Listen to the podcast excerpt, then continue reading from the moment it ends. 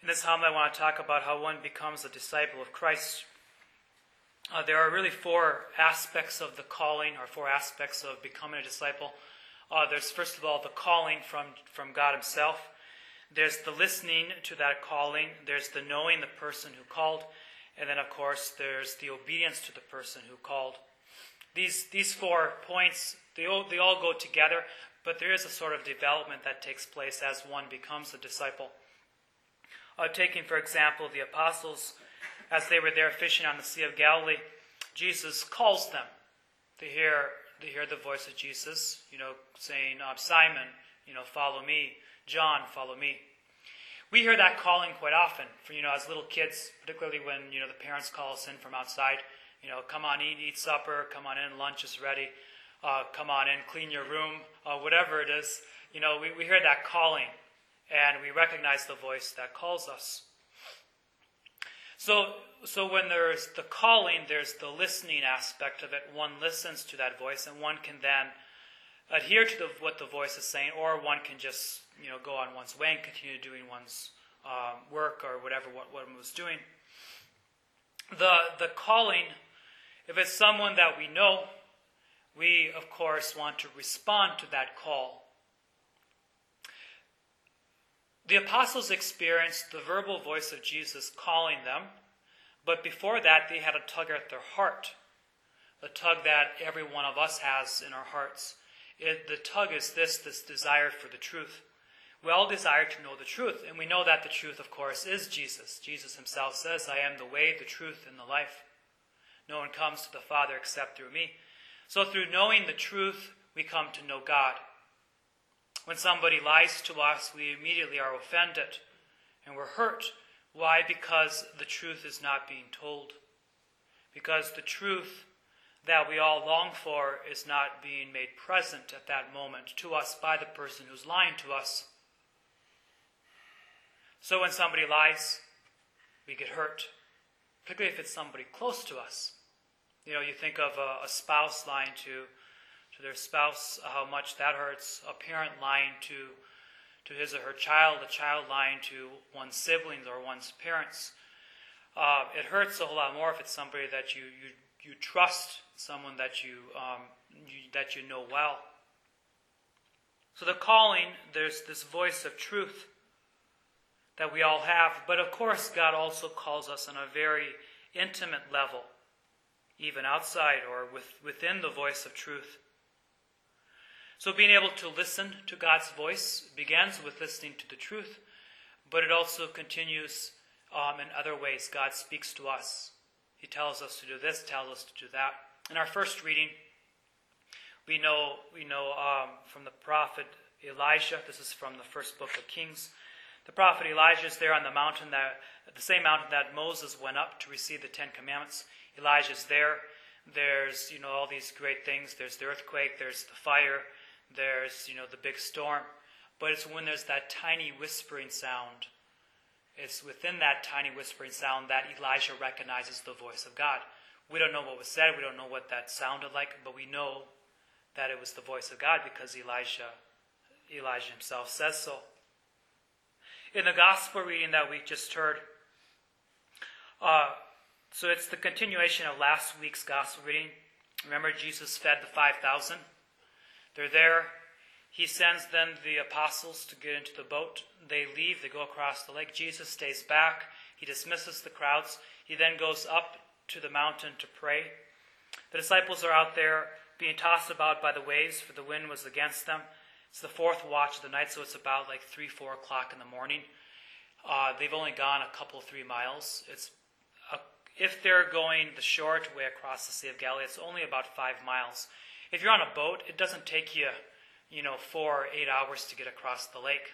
Anybody who's been in a boat and you, you row it, unless the storm is against you. So they've been rowing against the wind. They already have known Jesus for some time. Jesus then comes walking across in the water. Something that you may have not caught is when they see Jesus, they think he's a ghost. Jesus responds, Take courage, it is I. He doesn't announce himself as, Hey, folks, it's, it's me, Jesus of Nazareth. He doesn't say that. But he simply says, Take courage, it is I. It's dark. They don't, they don't recognize Jesus, but they recognize his voice. They recognize the voice of the one they know. All of us have been, you know, in the grocery store or Walmart and you hear somebody talking and you recognize their voice. How do you recognize their voice? It's because you know the person. How did Elijah recognize the voice of God in that tiny whispering sound? It's because he knew God. So when these apostles hear Jesus say, Take courage, it is I,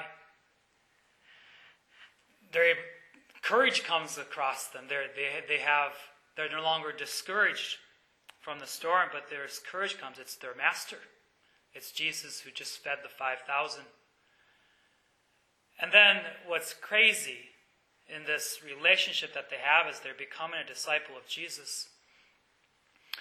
When, when Peter hears this, he says, Lord, if it is truly you, tell me to come on the water.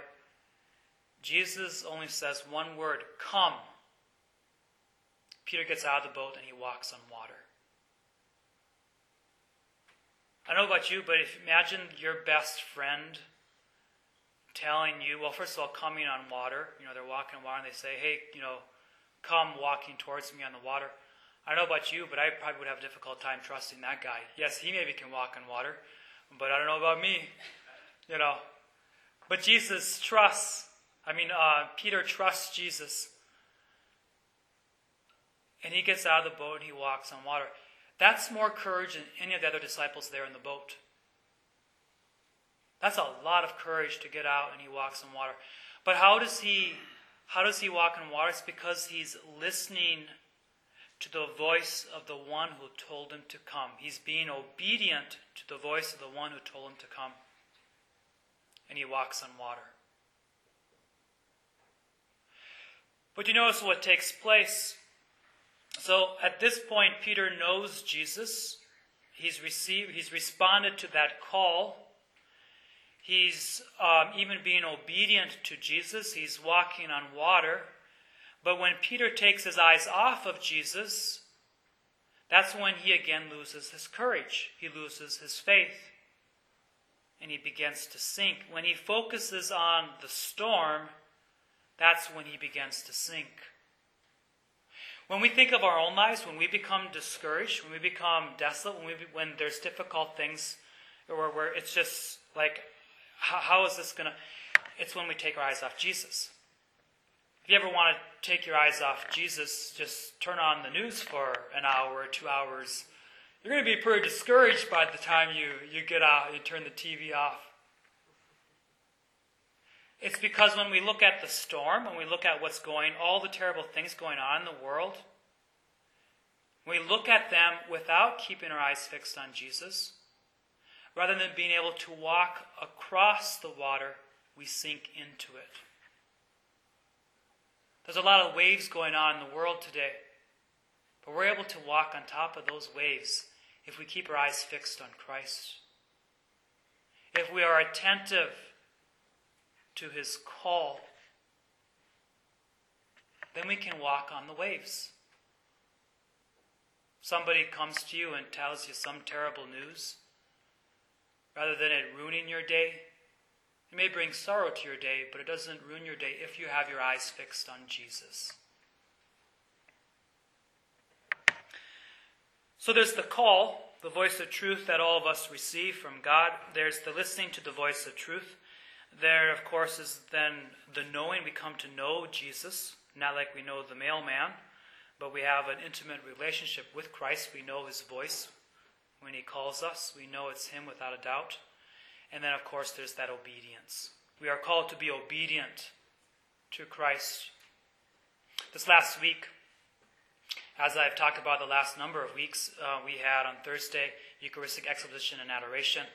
Uh, it was it was beautiful. It was great. I've heard um, a number of folks um, respond to me and say, you know, it was it was just so good to have that, uh, which is great.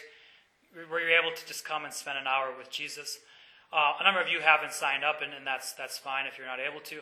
Uh, but even if even if you're not taking a full hour, you can just come by the church and just stop on in and talk to Jesus, particularly on Thursdays when we have adoration. But even on other days, you can just stop on by, sit in the pews, or kneel, And just come before Jesus in the Blessed Sacrament and pour your heart to him.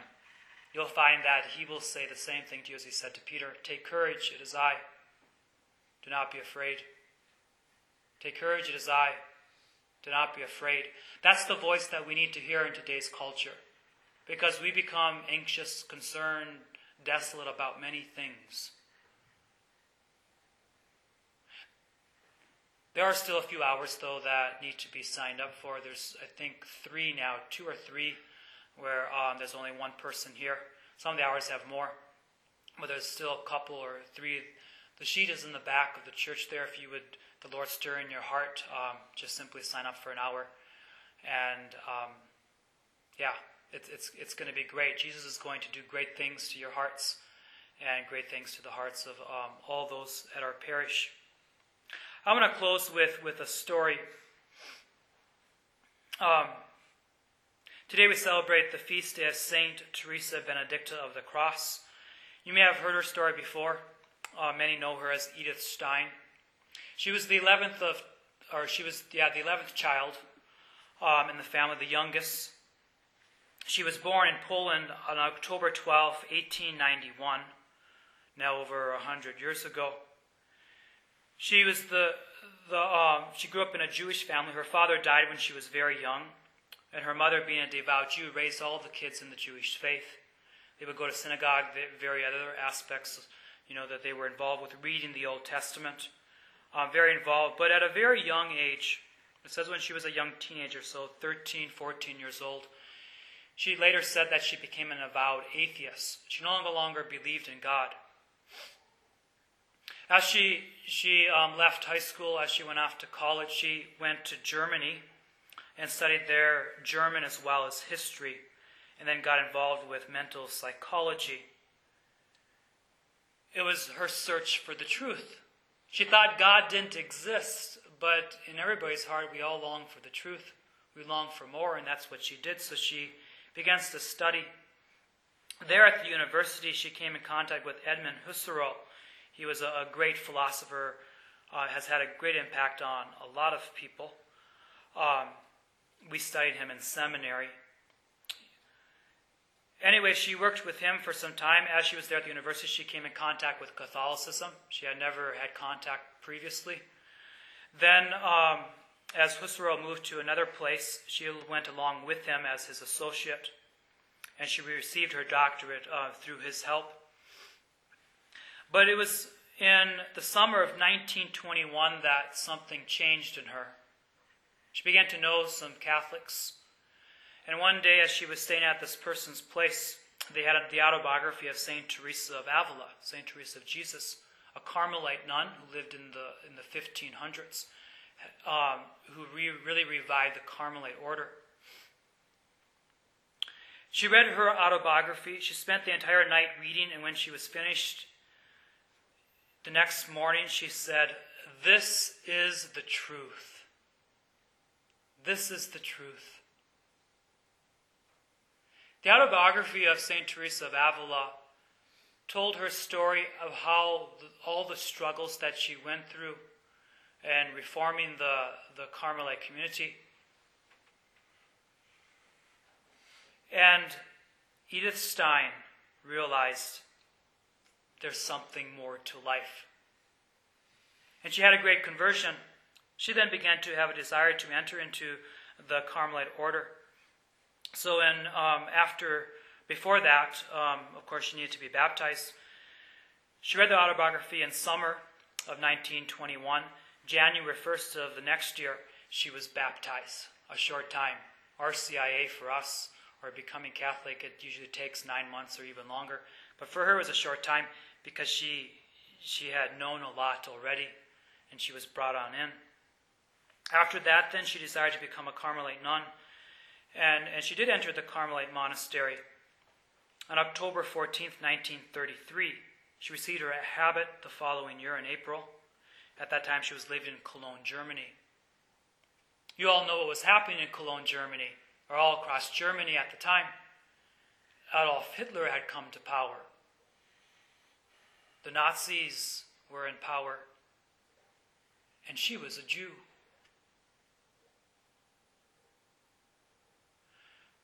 She then went to another convent. After that one, she went to Holland because um, Germany was starting to be very occupied by the um, by the Nazi regime. So she went to Holland to a monastery there.